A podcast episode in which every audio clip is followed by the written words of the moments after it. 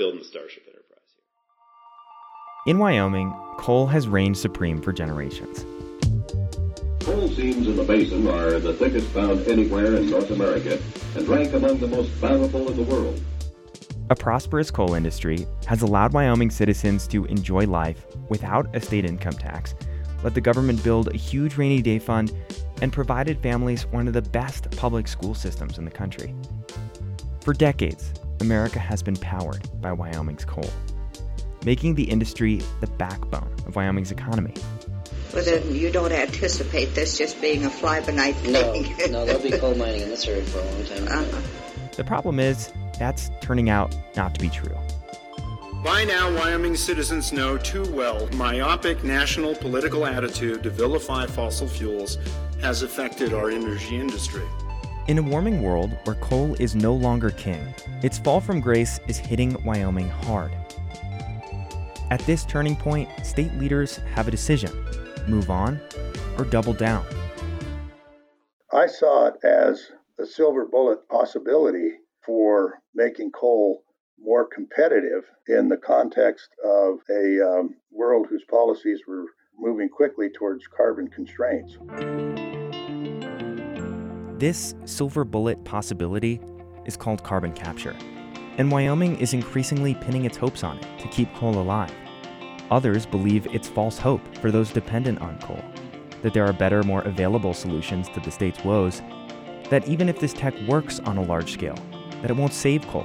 They need to be forking over lots of money to try to speed the development. I don't think it's going to work. That's not stopping Wyoming leaders from trying to make this western state a hub for the young technology. Many just think there needs to be more financial commitment to reach commercialization.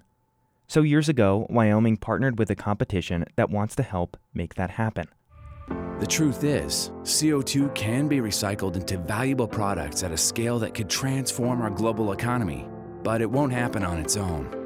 The NRG COSIA Carbon X Prize is a $20 million competition to convert carbon dioxide into valuable products. Wyoming leaders offered to host an international competition pitting promising startups against each other for a grand prize and a second chance for the state's coal economy. I mean, I think this is a huge opportunity for Wyoming and, and will be for some years to come. From Wyoming Public Media, this is Carbon Valley, following the race to develop an unlikely climate solution. Something compels me to slow the rate of decay of our atmosphere right now. Jason Salfi is CEO of one of the teams and an unusual candidate to help lead Wyoming into the future. Until recently, he ran a skateboard company. But people really believe in this guy. It's just so Jason for there to be like this insurmountable problem. And he's like, well, no, just do this instead. This, like, you know, completely uh, impossible, unknown thing that, you know, suddenly is exactly the right solution. If you put a gun to my head and said, tell me who is God, I would say Salfi because he has magical powers that aren't describable. He is omnipresent, he is omnipotent, and as far as I give two shits about, he is omniscient. In our eight part series, follow Jason Salfi's underdog team as it competes in the Carbon X Prize, tries to develop one solution to climate change, and see if any of this can help save coal country, or see all of that fall flat on its face. There is enough time, but we have to get cracking in a serious, serious way. Be sure to subscribe to Carbon Valley and listen for episode one, coming March 16th. Just a CEO of a world changing energy company. Take one. sort of an evil laugh. Take two.